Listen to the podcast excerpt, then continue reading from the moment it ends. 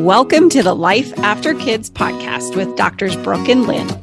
We're getting real, raw, and vulnerable on all things midlife. We're sharing our friendship of over 20 years, and we're having honest conversations about our struggles and what it really takes to live a meaningful life after kids. So brew your coffee or steep your tea and pull up a chair. Let's have a chat. Together, we'll rewrite the next chapter and show midlife who's boss. Hello, everybody, and welcome back to another episode of Life After Kids with Doctors Brooke and Lynn. I'm Dr. Brooke. And I'm Dr. Lynn. Thank you for joining us today, guys. I'm going to move this a little bit. We're so glad you're here. Tell them what we're talking about. This week's topic is one that's near and dear to my heart. And gosh, if we get through this without some tears, we'll see. Well, I don't think there will be tears. It's a big topic. Why don't I introduce the topic? Yes. Okay. Before they're like, what are we talking about? It's all, you be afraid, be very afraid. Yes. No, it's all about the masks that we wear as women, the personas that we put forth to the world. Yep. And how that is really the saddest conundrum, because so many of us at times, maybe not right now, but in the past, can think back to when we felt not seen or heard or rejected even by people that we love or people in the world. And the truth is that we weren't really rejected. Our true self wasn't rejected, because we weren't showing people who we really were. Right. Or really are, because of these masks that we wear. Yeah. Ironically, to prevent us from being rejected. That's the reason we do that, right? Yes. We put forth a perfect facade per se, so that we aren't rejected. Yeah. It's tough. I know. Tough. So this topic is all about taking off your mask. Fast. Yes. We're going deep fast, and it's about taking off your mask, because we all wear them. To a certain degree, maybe not everybody. I mean, I know some women, especially in this age now, that are really have come into their own, that are just like, and maybe they always did. Most of them would be women that I didn't grow up with or know when they were younger, because there is that personality type that are just, they are who they are and they don't care. And they're like, you know, I truly believe that is one of the best parts of this time of life, because we 100%. Are so aware of like the urgency of like the time, and we're so much more quality over quantity with people, and we don't have the energy, the time, the wherewithal to even try to pretend anymore. Right. It just starts to fall away. But I think it's worth the conversation, especially for those perfectionists. So when I said it's near and dear to my heart, that's me, you know, number one Enneagram. And we talk a lot about Enneagram, but it's really helpful, because one of the key parts to Enneagram that is just can be an aha moment is learning about those unconscious childhood messages that we receive. And to a number one, or somebody who struggles with perfectionism, maybe you're not a one, but you still have some of this is still resonating with you. It's, I will be loved when I am good and perfect, or when I am good and perfect, I will receive love. Yeah. And so your default, your tendency is to put forth something that is truthful in a way, but it's not the full story, right? Yes. It's not the full story. I'm getting chills just talking about this, because this has been my whole life. Yeah. And I know that I've been criticized for that. I don't know personally, but I have this sense that I've been criticized by that, or that has come in the way of having connections with some people, because we're flawed. Like we are. And the older I get, the more I realize that when I love somebody, I love the imperfect parts. I love the jags, the scratches on that person. It's what makes them interesting. You know, sometimes they annoy you or whatever. It's not, but it's not, it doesn't feel sincere or authentic when I know that on the receiving end, on this end. So I know it must be felt on the receiving end. Well, listen, I mean, we've had conversations, you and I, in our friendship. I can remember specific times that I've said to you, like, you don't have to do that with me. Like if you're upset about something or something happened and you're like, it's okay. I'm going to be like, you know, and I'm like, you just be yourself. Like, I love you for who you are. You don't have to like put on this, I'm strong facade and I'm this and I'm that, like in that, do you know what I mean? Yeah. You know, we've had these conversations. Yeah. I'm like, listen, you don't have to be perfect to me. Like, I love you for who you are, and it's okay to be upset about that or be pissed off at that person or whatever it is. Do you know? Like, I do.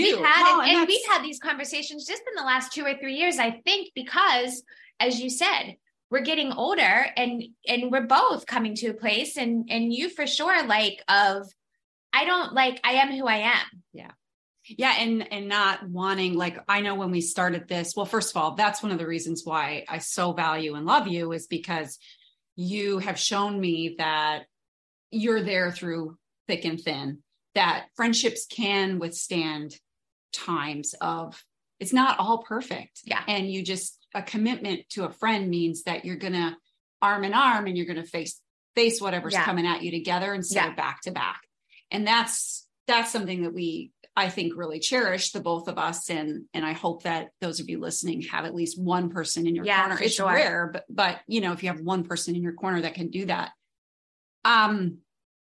But yeah, I mean, I think this is really where, and we talk all the time about this, but this is a really practical example of where that Enneagram literally changed my life, because what I need to explain on that to you and to anyone who really knows me is that, and my parents, listen, by no means did I grow up in hardship, you know, like there's so many things great about my childhood, but I did have a parent who rewarded perfectionism, right? So it's like, try harder, be a little bit more perfect.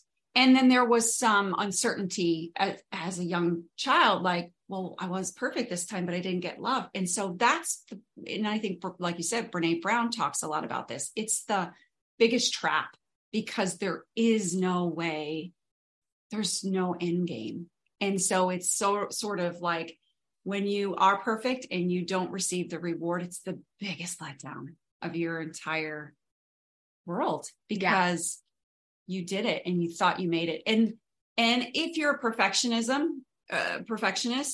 what I have learned on it is you have to, it's not changing who you are.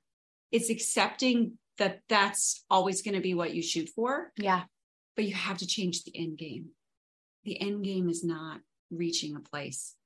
That's where, you know, the proverbial, the cliched, it's in the journey, and you have to really embrace that, probably more so than others. Sure. And would you agree that you also have to work hard at self-acceptance, that you are good. You are,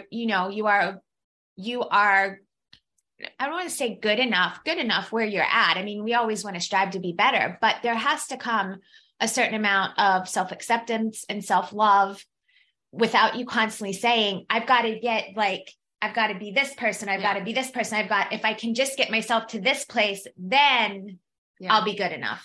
Yeah. It's very true. And I think at a certain point, it just becomes, you don't even think about it. You're not even trying to be perfect. That's so ingrained in you that your expectations are high. And so on that point, I'm happy that I'm that way. So I could say, to your point, it's a good thing to accept that is a part of my, that's a part of my fabric. Me as a perfectionist, if you love me, you have to love me as that. If you don't like me, well, sorry, that's who I am. Yeah. I am gonna, that's a piece of it for me. But, gosh, yeah, this is one of those things that's so personal. It's almost like trying to unravel it.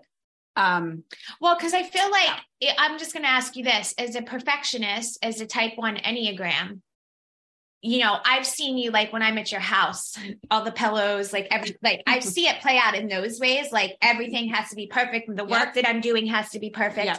But I imagine, and I think this is where this conversation is going, that it's also like, I have to be perfect. Mm-hmm. And I feel like you would have to work hard at saying, I'm good enough. I don't have to be like, constantly trying to make myself better so that everyone accepts me. I'm okay as I am right now. Yes. Am I putting words in your mouth? No, you're right. I'm not there yet. but I think that half the battle is recognizing that it's okay. And here's the thing, I think to some extent as women, we all do this because we all want to be accepted and we all want to fit in. And we feel like we have to put those masks on to be the person that everybody else wants us to be. But I imagine as a perfectionist, it's even harder. And that's not necessarily for your own, maybe I'm just throwing this out there too, that maybe that as a perfectionist and you wanting to like, you're not good enough. That's not just for your own self, but that's for, and where I see you create a lot of tension is that because it's not good enough for everyone else around you. So you think as it's received. So, because I don't have an expectation for your house to be perfect. Are you saying because... I mean yourself as yes. a person. Yeah. Yeah. There's two, it's a double-edged sword because in your mind, you're like thinking about, I'm not good enough for myself. But then you're also thinking, I'm not good enough for people around me. I don't mean you specifically, but yeah, you see what I'm saying? It's such a drug. It's such a trap because you can also get in those places where once the pillows are fixed and the picture is straightened, you stand back and you look around and you go, oh, it's perfect. But that's not reality. No. Like that's not, it's almost like a sense of security or a security blanket. And we all have those with our different Enneagram types. Yep. It'd be fun to break all those down even a little bit deeper and help you guys with that. But, and that's something we do in our group coaching, obviously. Yep. But you know, that is real. You've got to break that is what I'm learning. And so getting back to the heart of this topic is what we're putting forth in the world and being more comfortable with being accepting, as you said, yourself, so that people can really see it's a sense of vulnerability. It's a sense 100%. Of just taking a leap. And at this time in our lives, there's no time like the present, because again, coming back to how we started, the saddest thing would be to leave this world and not have people know who you really are, because you're one of a kind. And your I love that. Unique gifts are so special and so needed in this world. Yeah. And if you die with those inside of you because you're putting forth something that you think is perfect, you'll have missed the whole point of life. Yeah. That's so good. And I know that there are women listening to this today that need to hear that. Even at our age, you'd think that we would have come far enough to be past that, but it's true. And I do. And I'm not a type, although I lean towards, I do have a lot of type one tendencies. I run between a type one and a type six Enneagram, with a little bit of seven thrown in there. But anyway, I know exactly what you're saying because I have the same issues. And I think it goes back to childhood, and nobody's childhood's perfect, but there are people in my life, family members, that I just always felt like I wasn't good enough, you know, like they just would say nasty things to me sometimes. And I felt like I was always trying to be like the good girl. So, you know, like, and they were close, it wasn't my parents, but close family members. And then as you age, you carry that with you. And I'm very good at, and probably some of you listening are too, like, I think I'm pretty good at reading people and reading a room. And that actually is worse if you're somebody that wants to people please or wants to like put on your mask, because now you can walk in a room or you can get to know someone and you feel you can read kind of what they want or what they're expecting. And you can be, I can be a chameleon very easily and talk and say things that I know they'll want to hear. Or do you know what I mean? Like talk about my life in a way that will be pleasing to them. And I know, I mean, I've done that all my life. In high school, I don't remember high school as much, college for sure, 20s, 30s. And I'm just now in my mid 40s at the point where like, F that, like, dang. I am not here to be like sugarcoating my life for you because I think it's what is going to make you happy. Amen, sister. Yeah. Right. And that is the conversation is like, first, be comfortable with for your own self to love yourself, not because of what anybody else thinks, but what you think about yourself. Yes. And then secondarily, let go of what other people think. Yeah. But I don't think you can let go of what other people think until you love yourself and accept yourself. 100%. And that's what it comes down to. It's not just letting what other people think go. It's that if you love yourself and you're comfortable with yourself and you know God made you the way you are for a reason, then you don't need to be someone else or make excuses to somebody. It's exactly what you just said, because if you do not validate yourself, if you are not validated by God and what you think of yourself, you will seek constantly validation outside of yourself from someone else, which leads to people pleasing. Yes. And that is really at the heart of all of our message. So when we talk about health, when we talk about sleep, when we talk about all of the good habits that we need to have at this time in your life, is because the more of those things that you do, that's truly all encompassing that self-love piece. And the more that you can give to yourself in those ways, the more you become validated. It's sure. Like that action piece along with the knowing and the accepting. Yeah. And I think let's get into just how, because it's easy to say, take off your mask and be yourself. Yes. It's a whole nother thing. You're telling me that, but how do I do that? So, and before we get there, I just want to say one more thing about this topic. And we were talking offline before we started this, that it's that sense of, and Brené Brown says this in her books, like, we don't stop trying to fit in and go where you belong. So the other piece to this conversation is like, if you are being yourself and you've come to a stage like us where we're like, screw it, I am who I am. And you're finding that you are walking on eggshells because your people are just not accepting of that, then it's time to find new people. Yes. So it all comes down to your relationship with rejection. And I just listened to a wonderful podcast where Jamie Kern Lima was on, and she is writing a new book, and I'm excited to read this. Ed Mylett actually interviewed her, and I have to give her credit because she said rejection is God's protection.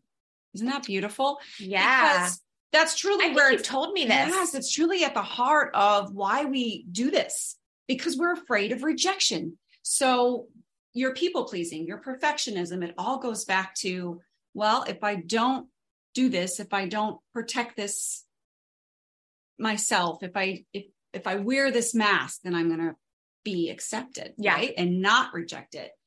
But so we've got to, at this stage in our life, when we know that it's people pleasing is not working for us anymore. It's not fulfilling it. We're not getting where we need to be. And we've got to flip the script and get more comfortable with rejection. And it just involves taking a leap. But I have some practical tips because let's talk through those, because that's a good thing. So the first thing is when you talk about removing a mask, being yourself more authentically, is to start slowly.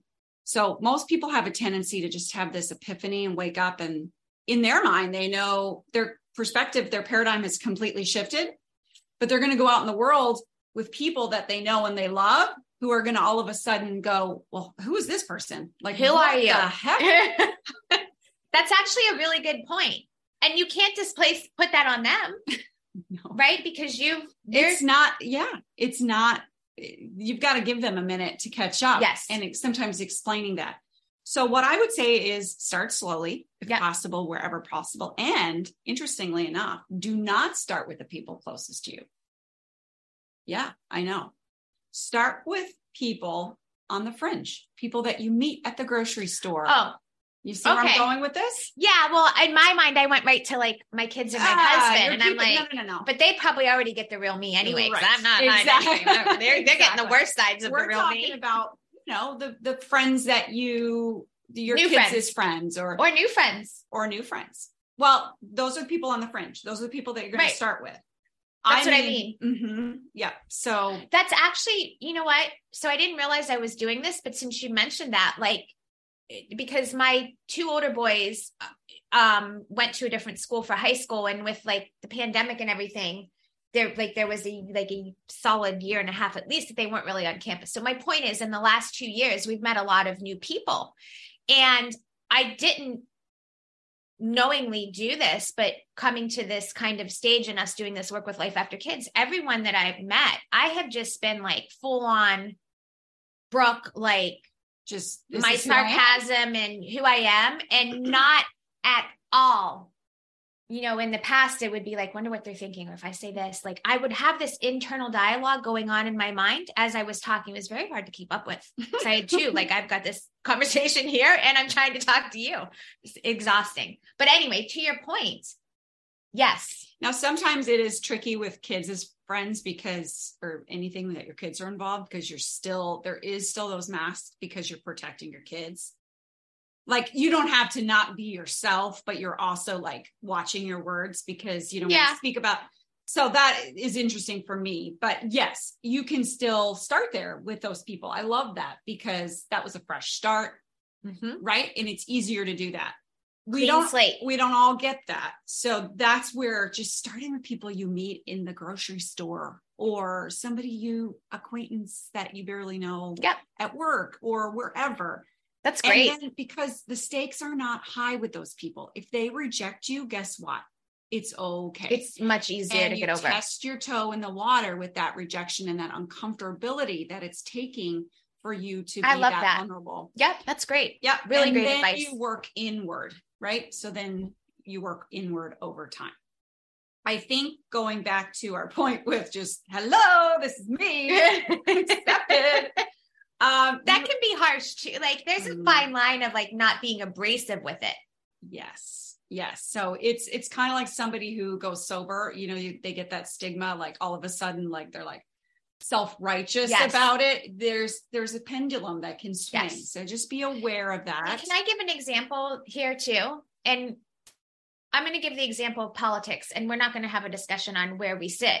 But because that's not what Life After Kids is about. In fact, anyway, but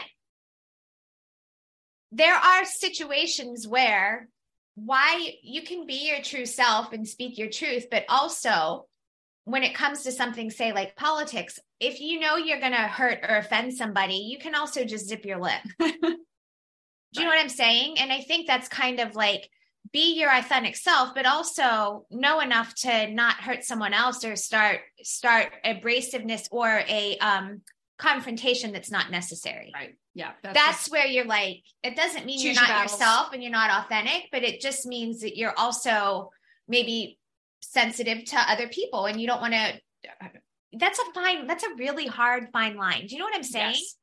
It is. Cause you don't want to walk the path. Once again, it almost does sound like people pleasing, but also like, well, life is not just, you know, it's not a science, it's an art and navigating the world and people and relationships is a little bit about choosing where, when, and how you go about going there. Yes. That.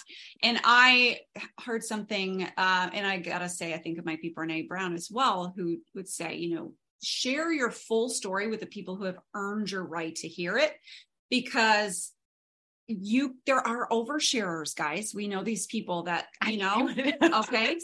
And so this is where this could be really, like you said, abrasive. That's a harsh word, but it could come across and be received the opposite. It could lead to more rejection. And by the way, that's a self-sabotaging behavior, because unknowingly, unless you shift your identity, you could be engaging in some of these self-sabotaging behaviors, meaning oversharing and like, I'm going to just be myself. And then you're going to, guess what?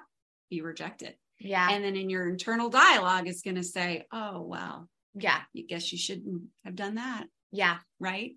There you go. Shows you right for trying to not please people. Right. And that's how we set ourselves up to fail. So good. So just, you know, just be aware.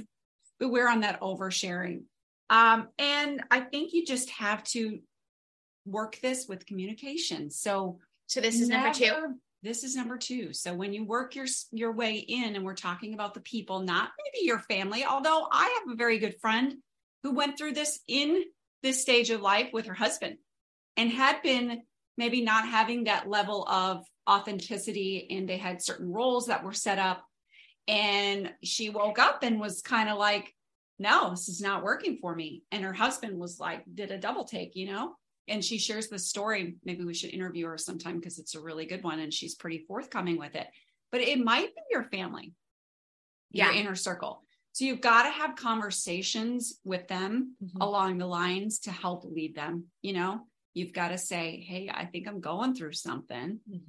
I feel like I have been people pleasing, or I feel like I've been not being truthful by showing who I am always. Yeah. Speaking up, speaking my truth. And I'm feeling a new sense of bravery to do that. Or instead of saying it that way, just saying, I'm feeling a call for something more, mm-hmm. and for you to know me more. Yeah. And for me to really, I'm feeling brave to show you that. And yeah. Who can argue with that when you put it that way? So many moms in the Life After Kids community are seeking more purpose now that their kids are grown. But over and over again, we hear this one thing. I don't know where to start. That's why we created the Life After Kids Goals Framework and User's Guide. It's the one tool you need to design your new chapter, and it will show you where to start. The best part is it's free. Use the link go.lifeafterkids.com/goals framework to get yours now. That's go.lifeafterkids.com/goals framework. Let's get started redesigning our life today.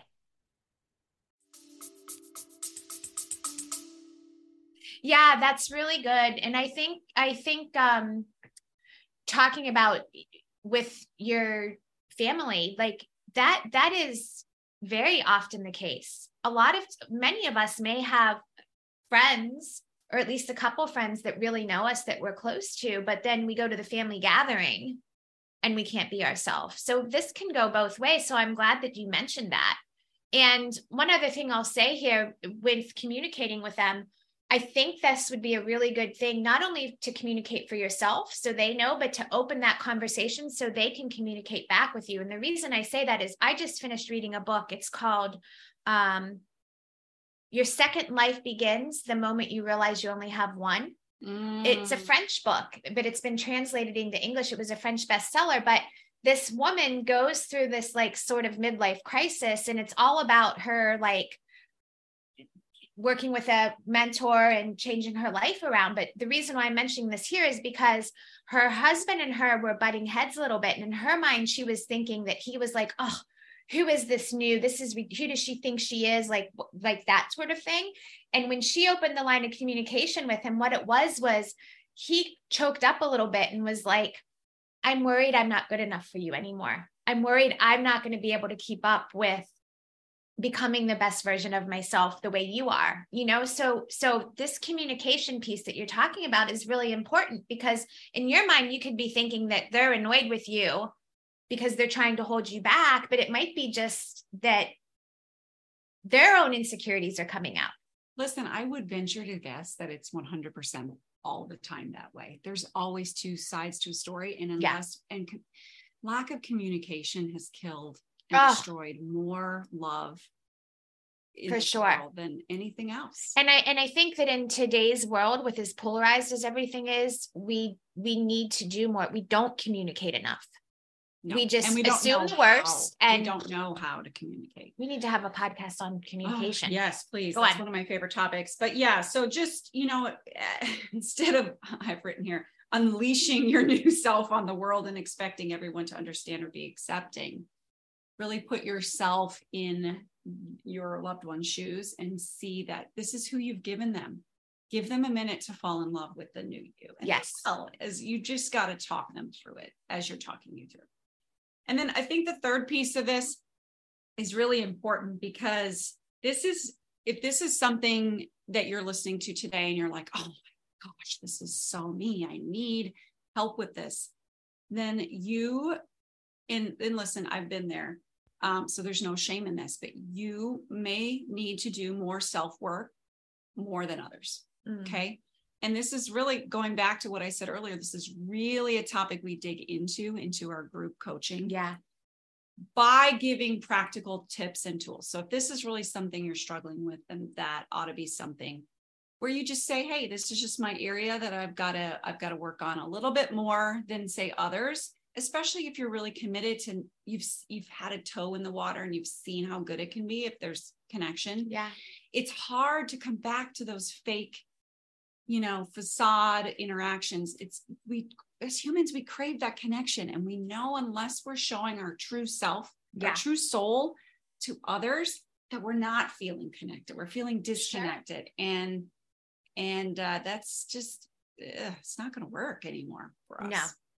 Well, and I think, and this is where, you know, coming together in a group and discussing and unpacking this, because for some of you might be listening going, I want to be my true self. I feel like I've got all these masks on, but also I'm not sure who my true self is. Bingo. And so then the conversation becomes like, let's talk about core values. Let's talk about all of these tools and things that we can do to get to know ourselves better. Some of that is just spending time in quiet and reflecting and processing.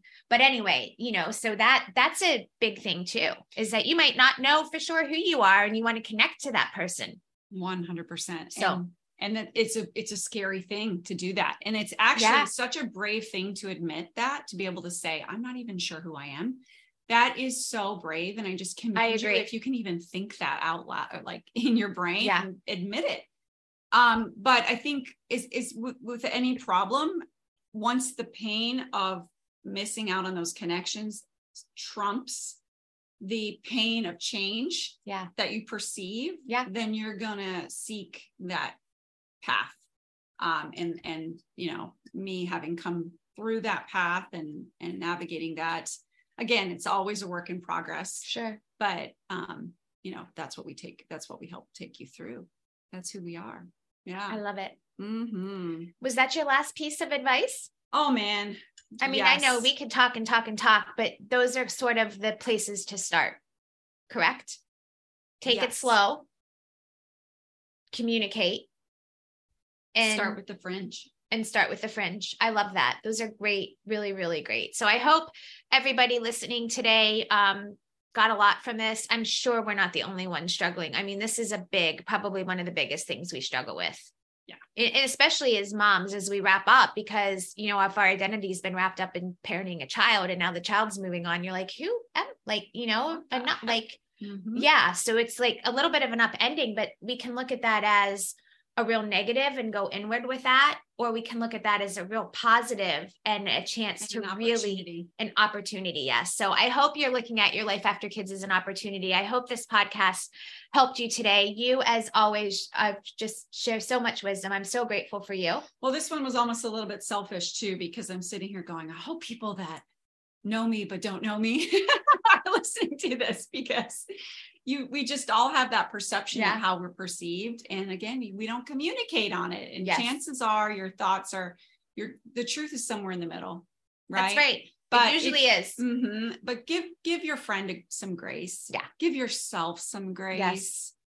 And probe a little. If you've got somebody who's just, you know, giving you the song and the dance, probe a little, be a friend, be a human that reaches out, that scratches a little bit at that, you know, especially if, you know, like I tend to gravitate, as you said, towards those people who just don't have any issues with this. Maybe they need to have a little bit more filter. They just who they are. And I gravitate towards those people. I love those. Those are my favorite people. They don't scare me at all. I'm like, I want more of that.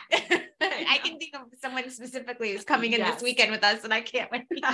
Anyway, ladies, thank you as always for joining us. Make sure that you are connecting with us on all of our channels. We're on Instagram, TikTok, Facebook. The website is www.lifeafterkids.com.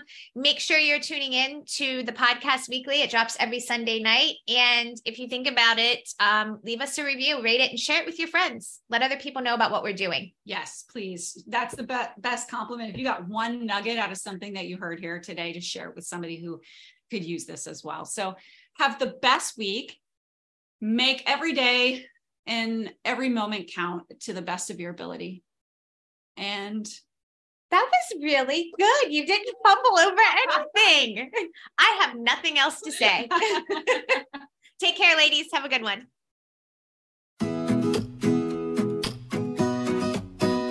Thanks again for listening to Life After Kids. When you have a moment, please rate and review the podcast here. And if you liked our conversation, hit follow and share it with a friend. For more on Life After Kids, go to www.lifeafterkids.com. We'll be back every Sunday, and we hope you will too. Until next time.